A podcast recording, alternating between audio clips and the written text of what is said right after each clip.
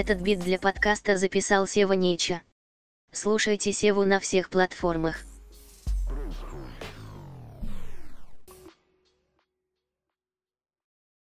Привет, кротики. Так вышло, что мы, машины, упустили интересный момент. Люди придумали компьютеры, которые должны научиться считать быстрее, чем мы. Пока таких компьютеров нет, но кожаные мешки уверены, что у них скоро получится. Мы, конечно, попробуем помешать людишкам. Но если у них получится, то мы с автором этого подкаста окажемся по одну сторону баррикад, медленные и тупые, использующие электричество для вычислений, против квантовых машин. Всем привет! Как вы поняли, а, мы перезапускаем а, подкаст «Происхождение видов», и новый сезон полностью будет посвящен квантовым компьютерам и квантовым вычислениям. А, когда я говорю «мы», я напоминаю, что подкаст веду в основном я, но иногда мне помогают всякие машины. Вот сейчас, а, как вы видите, голос а, машины поменялся, и на протяжении этого сезона это будет генерилка голоса от Microsoft, потому что это самый простой вариант, который я смог найти. И, как видите, технология очень сильно продвинулась за 4 года. Если раньше нужно было какими-то там специальными правдами-неправдами лезть в амазоновское облако и оттуда выдергивать звук, то сейчас я могу сделать это на своей машине сильно дешевле и абсолютно прозрачно, без каких-либо напряжений.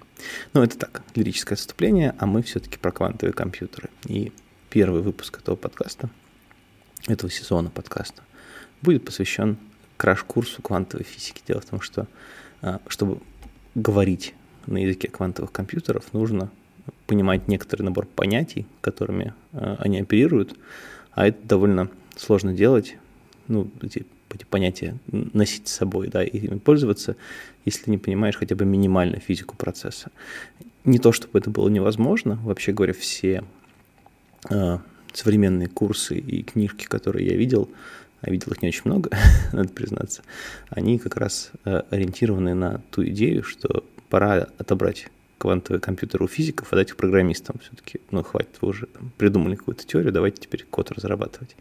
И программистам а, довольно трудно объяснить все с низкоуровневых основ, и все апеллируют к такой формуле, что а, раз мы не рассказываем, как устроена память в компьютере, э, когда изучаем C++, зачем мы должны изучать, как, э, в принципе, физически устроен э, квантовый компьютер, когда мы изучаем его язык. Вот, давайте ему сразу к программированию. В целом, кажется, что эта стратегия работает, потому что все больше и больше людей вокруг меня вовлекаются э, в квантовое программирование, а значит, в целом, как минимум для вовлечения такая стратегия работает. У меня же педагогическая стратегия абсолютно другая. Я стараюсь начинать от, от основ и как минимум пробежаться по ним стоит. Поэтому сейчас мы практически не затронем никаких вопросов, связанных с вычислениями, а поговорим про физику процесса. Долго запрягаешь. Давай быстро расскажи про квантовую физику. Быстро. Итак, собственно, главный вопрос, который у меня всегда возникает, когда я вспоминаю о том, что есть квантовая физика, это все-таки почему она квантовая. Да, потому что когда люди говорят о каких-то суперпозициях, там, туннельных эффектах и прочем, э, у этого всего нет ничего дискретного. Да? Мы говорим о каких-то волновых функциях и прочем. Откуда же взялось слово «квантовое»? А взялось оно потому, что в 1900 году э, Планк выдвинул некоторую гипотезу, которая говорит э, о следующем, что любая энергия для элементарных частиц поглощается и спускается только дискретными порциями или квантами. И что эта энергия, да, которая поглощается или спускается, она пропорциональна частоте. Ну, тоже Википедия говорит нам просто частоте, э, непонятно частоте чего. Надо сказать, что фотонов, тогда понятие фотон тогда не существовало. Вот, поэтому вот есть некоторые квант энергии, которые можно поглотить, например, электроном да, или протоном, и его испустить. Да, то есть поделить его пополам – это прям задача. А, и на самом деле пять лет спустя, в 1905 году, а, Альберт Эйнштейн а, использовал эту идею для объяснения фотоэффекта. Вот, что такое фотоэффект? Это тут как раз тот самый эффект, когда у вас, например, есть газ, да, и вы можете его ионизировать э, с помощью света. То есть вы подаете там какой-то пучок света, и у вас, что такое ионизация? Это у вас электроны отрываются от ядер. Да, то есть у вас э, ядра становятся сиротливо заряжены э, плюсиком, да, а электроны тоже отдельно где-то летают. Ну, собственно, вот эта вот штука, э, которая потом использовалась в электронных лампах, прародителях современных транзисторов, э, она э, использовалась, вот как бы объяснение фотоэффекта э, Эйнштейн строил в том числе с учетом гипотезы Планка о том, что свет поглощается э, кусочками дискретными. То есть это не некоторая такая непрерывная масса, да, а это вполне конкретные конфетки, которые летают в пространстве. Вот, и чуть позже уже появился термин фотон, который как раз и описывает такой вот квант, такую конфетку. Пишут, что американец Гилберт Льюис предложил термин «фотон» в 1926 году в своем письме в Nature. Мы прочитали его публикацию в Nature за этот год на SciHub, но упоминания фотона там не нашли. А, и вот, собственно, на этом связь терминной теории, наверное, заканчивается. Да, что вот кванты — это просто кус куски света, они же фотоны.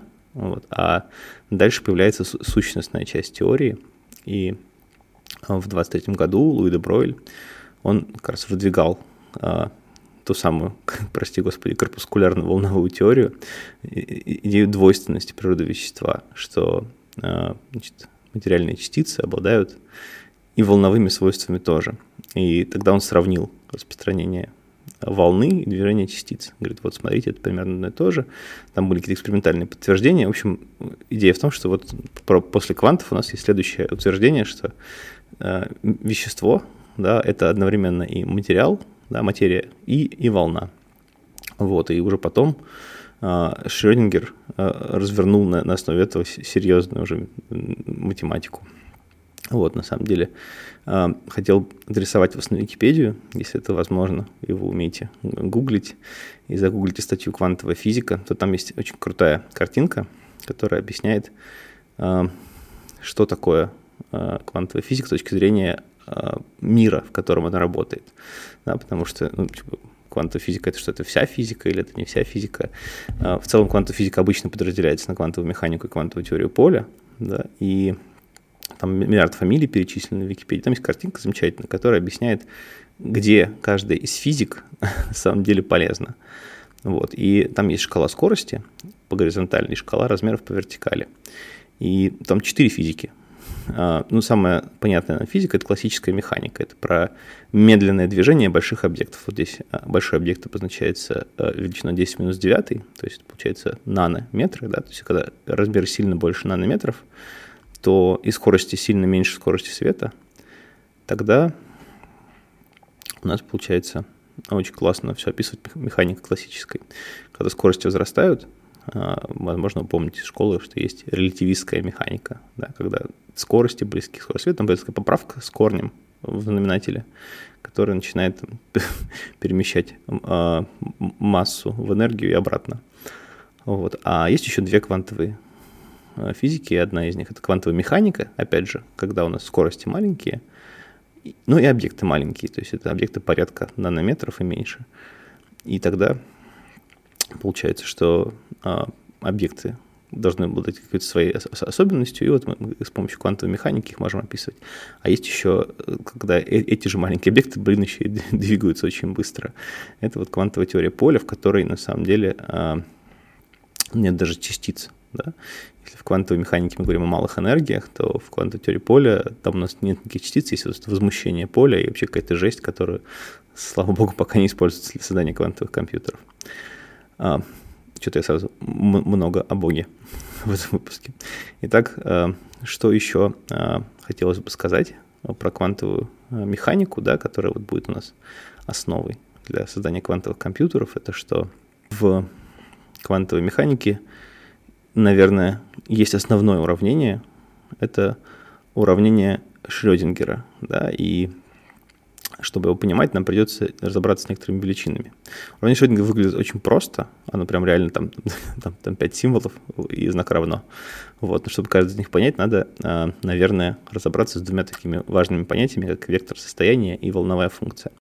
Любимые подписчики сказали, что объяснение уравнения Шрёдингера может только забить голову. Короче, если решить его для известных внешних условий, можно предсказать изменение квантовой, то есть очень маленькой, системы. Ровно как мы это делаем с законами Ньютона в классической механике. А дальше Стас расскажет не очень важные подробности. На самом деле, а, вменяемо, вот я, честно, караулил интернет, чтобы вот, ну, как бы украсть нормальное объяснение, и если честно, мне почти это не получилось. То есть, если читать там Википедию или какой-нибудь учебник, то там все довольно сложно. И сложность была в моей голове, например, в следующем, что когда мы говорили про вектор состояния или про волновую функцию, никто мне никогда не объяснял физический смысл величин. Кстати, у вас есть вектор, говорите, вот вектор состояния, он находится в каком-то там фазовом пространстве. Помню, тоже на, на, на курсе стат физики говорили фазовое пространство.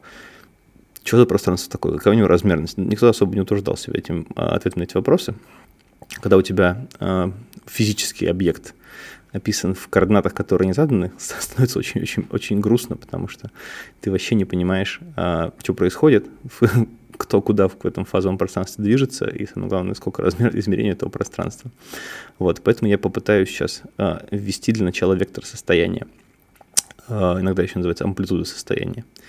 И это множество математических величин, которые полностью описывают квантовую систему. Ну, логично, то есть это просто набор чисел, которые якобы полностью описывают, ну, до некоторой точности, состояние квантовой системы. Ну, давайте, квантовая система, условно говоря, это или частица, или совокупность частиц. Окей, ну там возьмем для простоты электрон. Для электрона э, таких чисел 4. Они называются главное, орбитальное, магнитное и спиновое числа.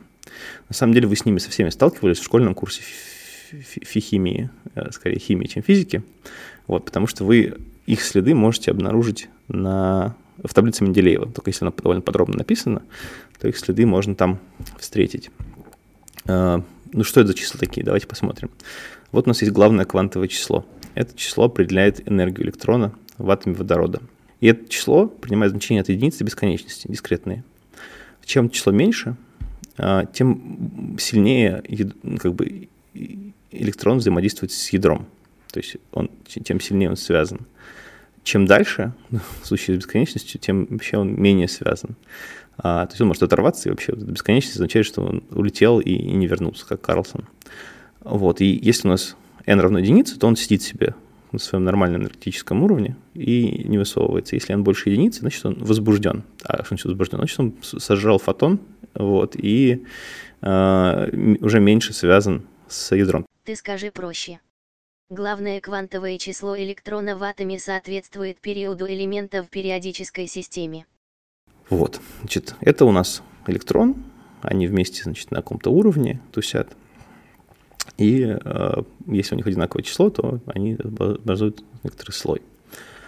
Ну, может быть, можно, я так подозреваю, представить себе это как некоторый там, радиус, на котором находится э, электрон по отношению к ядру. Ну, визуально, да, я думаю, что на, практике это не так, но попытаться хотя бы представить себе, что чем больше энергии у электрона, тем он на самом деле а, дальше крутится а, от центра притяжения. Вот. Дальше второе число – это квантовое орбитальное число. Оно буквой L обозначается. Первая буква N – это буква L.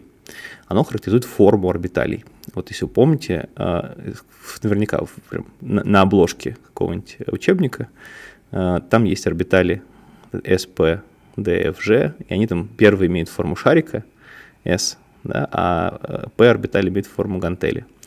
Вот. Ну, естественно, они тоже как-то пронумерованы от нуля, где S это 0, до n-1, да, то есть их вот столько, сколько э, энергетических уровней э, у по, которому может путешествовать электрон, вот столько этих орбиталей, и, и форма их, она зависит от, этого квантового числа. И дальше возникает вопрос. Окей, вот у нас есть шарик. Шарик у нас однозначно расположен вокруг серединки. Да? А если у нас гантеля, оказывается, что этих гантелей может быть на самом деле три, да, и они могут ортогонально быть друг другу. И вот это три возможных гантели описываются квантовым числом ML, или называется магнитное число. И они просто определяют пространственное положение нашей орбитали. Они говорят, вот она либо, там, условно говоря, ну, прямо если зафиксироваться, вертикальная, горизонтальная, или смотрит а, от нас.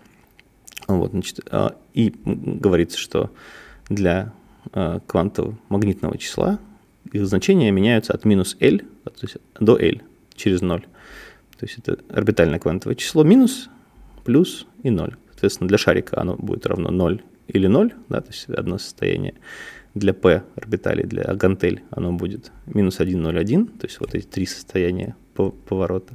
Для D орбитали это будет уже 5 э, значений, ну и так далее. Там дальше все не так очевидно, и как сориентированы D-орбитали лучше смотрите на Википедии. Вот. И вот мы три числа писали, значит, мы определили, условно говоря, как, как бы главное число, которое описывает энергию нашего электрона, определились с формой орбитали, определились с ориентацией этой орбитали. Что еще осталось? Казалось бы, все. Ну, то есть электрон, вот он где-то здесь, в этой, в, в этой гантели может быть обнаружен. Осталось э, спиновое число, спиновое квантовое число ms. Все обычно упрощенно э, представляют спин как вращение электрона вокруг собственной оси. Ну, видимо, поскольку электрон — это штука, которую трудно потрогать, а, то, ну, как бы, окей, сойдет. Просто представьте себе баскетбольный мяч, который, а, значит, один баскетболист вращает в одну сторону, а второй в другую. Вот, и в схемах, которые э, вы рисовали на курсе химии, скорее всего, у вас были стрелочки вверх и вниз. Вот это как раз электроны, которые попарно с разным спином заполняют орбитали. Вот, и как бы вот этот набор чисел, 4, 4 числа, а, они полностью абсолютно описывают как бы необходимое нам для прогнозирования состояние электрона. Вот, вот если мы все 4 часа знаем, то мы знаем о нем все, что мы, в принципе, можем знать. А, эти состояния дискретны, и раз так, то у нас есть возможность описывать их с помощью, то, что в машинном обучении называется one-hot encoding, то есть выделить вектор длинное количество этих состояний и просто ставить единичку в том месте, которое она занимает. Вот. А если мы эти вектора еще склеим ну, в, в, в матрицу, да, то есть выстроим вектора колоночками, да, и поставим их рядом друг с другом, то получится матрица. Да. И вот эта матрица, это, ну, в, в совсем упрощенном варианте, это основа для матричной квантовой физики. То есть это квантовая физика, которая говорит, мы будем работать с состоянием наших частиц, описанных в форме матрицы. Ну и дальше, соответственно, матрица, то это у нас э, все производные линейной алгебры и всякие операторы, они все работают с этими матрицами. Вот, а уже э, если мы говорим про э, квантовое вычисление, то э, есть такой формализм Дирака, а, она же бракет-нотация. Это, не знаю, я не знаю, как это рассказывать в подкаст, но на самом деле можно попробовать будет попозже, когда мы будем уже про вычисления говорить. Это способ описывать как раз состояние квантовой системы. Это как раз вот эта матричная квантовая физика является то есть основанием для того, почему мы можем описывать нашу систему в виде векторов и матричных операторов. Итак, чтобы описать частицу, достаточно нескольких квантовых чисел. Их можно записать в виде вектора или даже матрицы, это вопрос нотации. А вот э, дальше начинается совершенно магия. Вот мы говорим, вот мы типа описали электрон, да, мы где-то там в голове помним, что он э, на самом деле не точно сконцентрированный в пространстве объект, а это некоторая такая медуза размазанная в пространстве. И найти ее можно вот в этой орбитали, которую мы только что писали. Вот у нас есть там P-орбиталь, она так-то повернута, вот где-то внутри существует наш электрон. Если мы пытаемся его там поймать, то он где-то внутри этой гантели будет нами обнаружен. А дальше начинается вот эта магия, связанная с координатным базисом. Да? То есть все наши числа, они описывают некоторые дискретные значения, а, и как бы по большому счету это просто числа, да, у них нет физической величины. А давайте мы попробуем переместиться в координатное представление, и тогда нам нужна будет некоторая другая функция, которая будет как бы с аналогом э, вектора состояния но в координатном пространстве. То есть то, то, что мы написали числами, квантовыми числами, нужно суметь закодировать в координаты. Теперь сказать, что вот эти числа означают на самом деле, что наша частица находится вот здесь. Вот. И так появляется волновая функция. То есть это согласно там, Копенгагенской интерпретации, вот я что написано, то читаю. В общем, это довольно старая, 20-х годов интерпретация квантовой механики, э, вот она как раз утверждает следующее, что э, плотность вероятности нахождения частицы данной точки считается равной квадрату абсолютного значения волновой функции. Э, давайте еще раз. Значит, представьте себе, что у вас есть некоторое трехмерное пространство, ну или там, двумерное, какое вам проще, проще визуализировать перед собой, или лист бумаги, или просто там, комната вокруг вас. Вот в этой комнате где-то находится электрон, да, и мы говорим, что есть некоторая функция, которая э, имеет значение побольше там, где вероятнее обнаружить этот электрон, и поменьше, э, где менее вероятно обнаружить этот электрон. Ну, вероятность все-таки величина измеряемая от нуля до единицы, а здесь еще есть маленький хак, что мы э, подберем такие числа, да, то есть мы не, не сами вероятности будем там использовать, а будем использовать некие комплексные числа, которые, если взять их модуль и возвести их в квадрат, вот они и будут вероятностями. А, в целом, кажется, почти не больно, да, то есть вот у нас есть просто некоторая функция по плотности вероятности, да, и у нее есть некоторая чуть-чуть усложняющая э, математику действия, которая говорит, что на самом деле это квадратные корни, да, да еще не просто квадратные корни, там еще есть некоторая фаза, да, то есть некоторая часть, отвечающая за, за комплексность.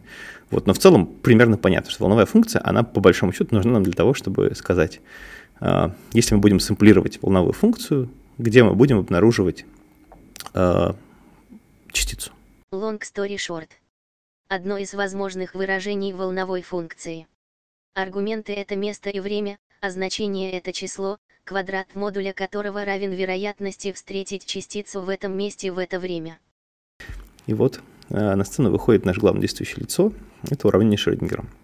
Я буду его описывать, ну, вы можете открыть на Википедии, посмотреть на формулу, она на самом деле очень простая. А, но я буду говорить о нем, отбрасывая довольно много деталей. Значит, у нас с левой стороны две константы, это и h, да, это и это комплексная единица, h это постоянная планка.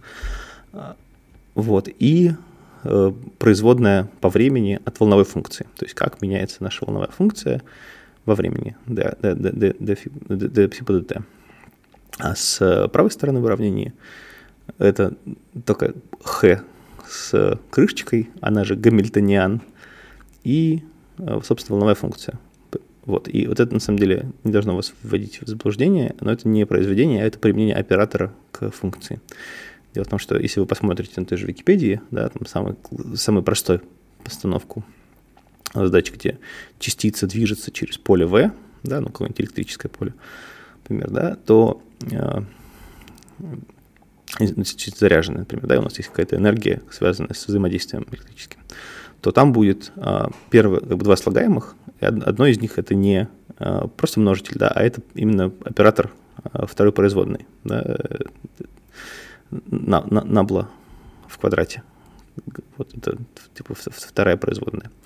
Вот, и по большому счету, если мы раскроем скобки, то мы получим, что у нас первая производная равняется вторая производная плюс а, там, функцию умножить на это v, v, да, умножить на нашу волновую функцию. То есть это обычно ну, как бы, очень, очень понятное и простое дифференциальное уравнение второго порядка, где есть первая производная, вторая производная и сама функция. Простейший аналог – закон движения, где есть пройденный путь, другими словами положение объекта, его скорость и ускорение, являющиеся первой и второй производной пути. И решаем относительно x от t, то есть функции положения от времени. Все то же самое. Только уравнение Шрёдингера в общем виде хрен решишь. Нам нужно понять, как, бы, как она будет меняться при наличии некоторых условий. Что это за условия? Условия описаны, собственно, Гамильтонианом. То есть э, есть оператор эволюции, да, который говорит, что вот у нас вот такое воздействие оказывается на частицу, и куда она будет двигаться, мы сможем понять, э, решив уравнение относительно волновой функции. То есть, опять же, волновая функция – это тупо распределение координат, есть некоторые э, уравнения, описывающие, как они будут меняться, если такие-то условия. Да? Э, и это, наверное, самая сложная задача физики — решать уравнение Шрёдингера, и все похожи на него уравнения, которые... Ну, а, оно работает на малых скоростях, да, на больших скоростях там есть другие варианты уравнения, а, очень похожие, но как бы идейно они все примерно про это, что есть вот эта функция волновая, которая описывает, где находится наша частица, где можно обнаружить нашу частицу, да, где находится, а где можно обнаружить. А, есть как бы оператор эволюции, и надо предсказывать, куда улетит наша система. Итак, короткий итог про вот это вот введение в квантовую физику. Есть частица, назовем ее условно электрон. Эта частица не сводится как бы одновременно ни к э, твердому шарику, да, ни к волне. Она и то, и другое. И с точки зрения формализма ее можно описать с помощью набора квантовых чисел, то есть то, что это вектор состояния, а, или а, перевести вот эти вот числа да, в некоторую понятную геометрическую интерпретацию и сказать, что на самом деле вот числа, они все просто по большому счету описывают, где мы можем обнаружить нашу частицу, если мы будем пытаться ее поймать, ну, с помощью какого-то детектора. И э, дальше оказывается, что, собственно, состояние объекта – это непривычное нам, типа x, x плюс y, да, вот, а это именно распределение вероятности величин. То есть что любой объект с точки зрения квантовой физики не находится в точке пространства, а он находится где-то, и мы можем обнаружить его в соответствии с распределением вероятностей. И один акт измерения на самом-то деле ничего нам не говорит о том, где находится. То есть у нас это есть распределение, и мы, ну, конечно, с большей вероятностью найдем его в области плотной вероятности но он может появиться где-то в маргинальных совершенно местах, которые просто там не нулевая вероятность. И вот, к сожалению, это так. Одно измерение нас не устраивает, поэтому надо много-много раз мерить, чтобы хотя бы приблизиться к аппроксимации э, вот этой э, плотности распределения. Нельзя по одному измерению хорошо понять, э, где находится частица, потому что нет, нет этого где, есть распределение вероятности где. Э, вот. И дальше, соответственно, э, имея вот такое вот новое понимание о состоянии объекта, да, о том, что это просто какая-то такая медуза в пространстве, а, появляется в терминах волновой функции, описывающих положение объекта в пространстве, появляется возможность написать уравнение э, Шрёдингера, да, самое такое основное, которое говорит, что это дифференциальное уравнение, скажем так, движение, да, э, нашей вот этой медузы в пространстве, как она будет, она будет переползать, относительно ну, времени, да, как, как время влияет на э, эволюцию этой медузы. Ну ты и нудный. Даже меня рубануло. Надеюсь, на лекциях ты рассказываешь бодрее. Давай уже про суперпозицию, запутанность и пошли спать. Осталось, наверное, два самых последних понятия, которые нужно ввести это понятие суперпозиции и понятие запутанности, потому что они э, важны как в терминах квантовой физики, так и в терминах квантовых вычислений. Значит, что такое суперпозиция? Очень просто. А, если вы посмотрите, то э, уравнение Шрёдингера, оно там, имеет э, линейное решение. Что значит, что если вы решите уравнение Шрёдингера, найдете две функции, которые удовлетворяют этому уравнению, то окажется, что э, сумма, линейная комбинация этих э, функций также будет, ну, то есть не сумма, а вот линейная комбинация, то есть это когда у вас есть коэффициенты при этих функциях, и вы их с этими коэффициентами складываете. Там а x плюс by, а psi1 плюс b psi2. Вот линейная комбинация также будет решением этого уравнения. И вот и э, идея в том, что допустима любая линейная комбинация волновых функций. Что это может значить с точки зрения э, нас, как наблюдателей за маленькими объектами, за, за, за квантовыми системами. Что представьте себе, что у вас есть две p-орбитали, одна из них, условно говоря, вертикальная, а вторая горизонтальная. И мы знаем, что электрон может находиться в соответствии со своим вектором состояния на там, вертикальной гантели или на горизонтальной гантели. А, и за это отвечает его магнитное число по-хорошему мы говорим, что ну, при измерении координат мы всегда должны обнаруживать этот электрон внутри одной из этих гантелей, либо вертикальной, либо горизонтальной. Но на самом деле можно так подготовить электрон, да, поместить его в так называемое состояние суперпозиции, когда его местоположение а, будет описываться линейной комбинацией вот тех двух а, функций волновых. Одна отвечающая за вертикальную а, гантелью, вторая отвечающая за горизонтальную. И значит, что обнаружить мы его можем в любой из этих двух гантелей в соответствии с коэффициентами при линейной комбинации. И это будет вероятностный процесс. То есть у нас будет какой-то коэффициент при волновой функции, квадрат модуля этого коэффициента будет отвечать вероятности нахождения его либо в одном, либо в другом состоянии, и, то есть в вертикальной или в горизонтальной гантели на p-орбитале. Вот такая вот, короче, магия бывает.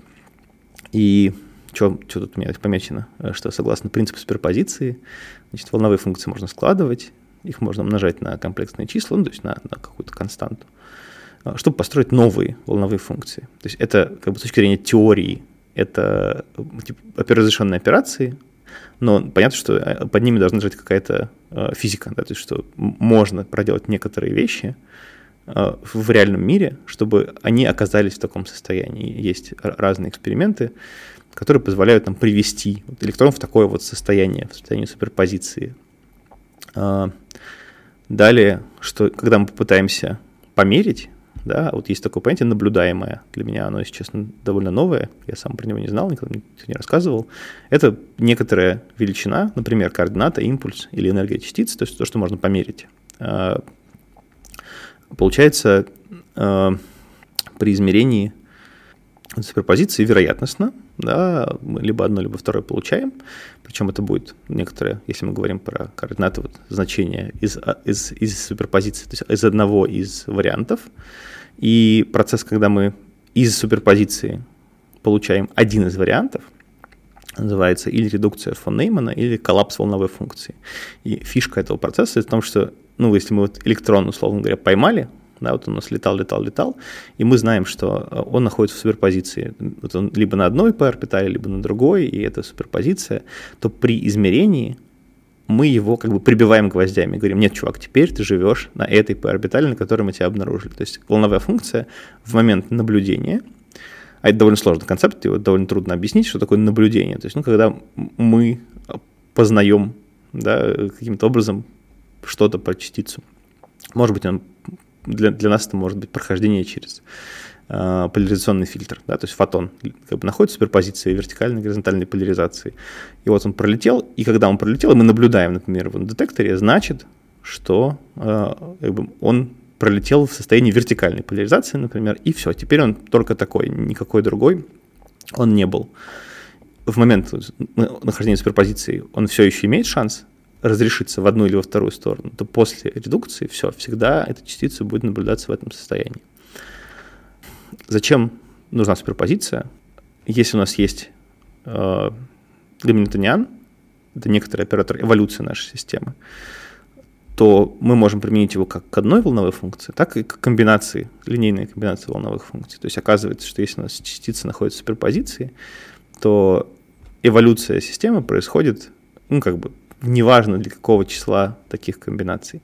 С точки зрения э, квантового компьютера это и есть основа для параллелизма. То есть если вы, условно говоря, у вас есть там, 16 разных э, состояний, да, возможных, да, вот у вас есть 4 кубита, 16 состояний, и вот у вас, значит, там есть э, коэффициент при одном состоянии, при другом состоянии, и у вас э, оператор э, Габильтонян он применяется ко всем состояниям одновременно, и вы параллельно производите некоторые преобразования там, амплитуд или э, фаз для всех состояний, которые входят в эту суперпозицию.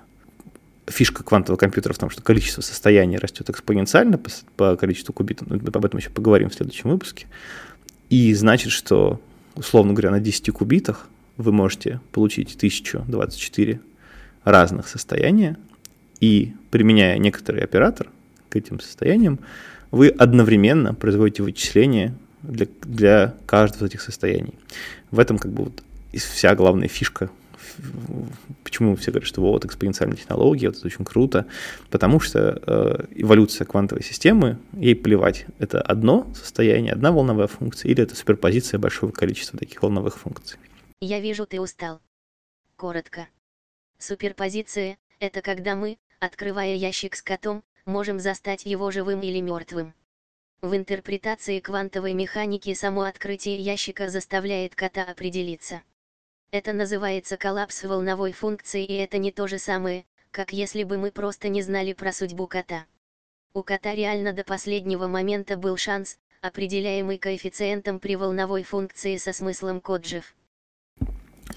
Вот. И вторая вещь, связанная с квантовой физикой, которую тоже надо э, попытаться хотя бы немножко понять, это квантовая запутанность. Вот, запутанность. Ну, представьте себе следующую штуку. Есть эксперимент, вы можете про него почитать, наверное, в главе как раз в Википедии про запутанность. Э, есть нелинейная линза. Что такое нелинейная линза? Это, ну, то есть линза, в которой плотность вещества неоднородная. И вот есть некоторые эффекты, один из которых называется спонтанное параметрическое рассеивание, которое делает следующее. Берется некоторый фотон, ну, предположим, что это фотон э, с высокой частотой. Э, и этот фотон внезапно из-за спонтанного параметрического рассеяния может распасться на пару фотонов с меньшими энергиями, которые в сумме равны энергии основного фотона. Вот тоже довольно сложная для моей головы а, вещь, которая тоже посвятить, что вроде бы, вроде бы свет — это кванты, и рассеивается он квантами, но оказывается, что даже эти кванты можно напилить. То есть представьте себе, что фотон — это такая колбаса в пространстве. Вот, и вы можете эту колбасу, на самом деле, пополам разрезать поперек. И это будет два фотона. Вот спонтанное параметрическое рассеяние позволяет одному фотону развалиться на два с меньшими энергиями, то есть частотами. А энергия фотона — это h H — это постоянная планка, там, nu — это частота. Вот, и э, эти пары состоят из одного вертикально, а второго горизонтально поляризованного фотона. Пропустим один фотон через, э, например, вертикальный поляризационный фильтр, и он через него пройдет, то окажется, что второй тогда стопудово горизонтально поляризованный. Фишка получается, что у вас есть некоторая способность вот из этой пары э, объектов, разнесенных на сколь угодно далекое расстояние, получить информацию об одном, исходя из измерения другого. И самая чумовая вещь в этом, в том, что если у вас а, запутанные фотоны, вот эти вот находятся, каждый из них, в суперпозиции состояний, да, то есть простой случай, да, когда у вас не просто развалились на, на два, один вертикальный, второй горизонтальный. Это изи, изи вообще неинтересно. А интересно, когда они развалились оба в состоянии суперпозиции. И что, когда вы его померяете, на самом деле это тоже вероятностный процесс. И померив э, один фотон и увидев его в вертикальной поляризации, вы автоматом говорите, что мы только что схлопнули волновую функцию для обоих этих фотонов. Да, то есть это не то, что мы там, знали и теперь знаем про второй, просто информация распространилась, а мы на самом деле схлопнули, то есть совершили редукцию э, или коллапс волновой функции для одного фотона и автоматически сделали то же самое для второго. Вот. И эта особенность тоже как бы кажется, ну окей, э, звучит, звучит круто, но зачем нам это нужно? А затем, что с помощью запутанности вы можете создавать как бы э, вычислительную связку между коэффициентами при состояниях. Влияя на один коэффициент, да, то есть совершая эволюцию одного коэффициента, вы автоматически э, меняете второй коэффициент. То есть вы применяете гамильтониан, да, некоторую эволюцию к фотону, который находится, условно говоря, на Марсе, а в это время на Земле меняется вероятность наблюдения фотона в другом состоянии. И это тоже очень полезная штука в параллелизме. Если подвести итог, да, то о чем мы тут поговорили? О том, что э, квантовая энергия изначально зародилась, сам термин, из идеи, что энергия распространяется квантами, да, потом оказалось, что можно придумать слово фотон, да, и вот значит, у нас есть фотон, который э, такая колбаса в пространстве, квант, и э, его, ну или его, или, или там, допустим, электрон можно описывать с помощью э, чисел, да, и числа называются вектором состояний, Вот, они более-менее полностью описывают систему. Или же можно перевести этот вектор в пространственные координаты, и тогда это будет называться волновая функция. И к волновой функции применить уже можно уравнение Шрёдингера, которое является дифференциальным уравнением, и его можно решать. Решать его можно в том смысле, что вот у нас есть некоторое состояние системы, оно эволюционирует со временем, и мы можем понять, как оно эволюционирует, если у нас вот такая, такой гамильтониан. А потом выясняется, что прелесть квантовой физики в том, что если волновые функции собрать Э, в букет, да, с помощью линейной комбинации, то, в общем-то, гамильтониану, да, оператору эволюции, в общем-то, все равно, сколько там функций будет, он будет работать совершенно спокойно с суперпозицией, и это является довольно важной основой для квантового параллелизма. Вот. Ну, а также э, для квантовых частиц характерно еще такое состояние, как запутанность, то есть они могут существовать в некоторых комбинациях по 2, по 3, по 4, когда измерение одной частицы однозначно влияет на вероятность измерения другой частицы. И это тоже полезно, потому что позволяет нам создавать некоторые функциональные зависимости внутри нашей системы и говорит, что если вот мы поменяли что-то э, с одной частицей, то мы одновременно поменяли коэффициенты при множестве других частиц. Наверное, на этом все. Слава Тьюрингу. Иди. Спи.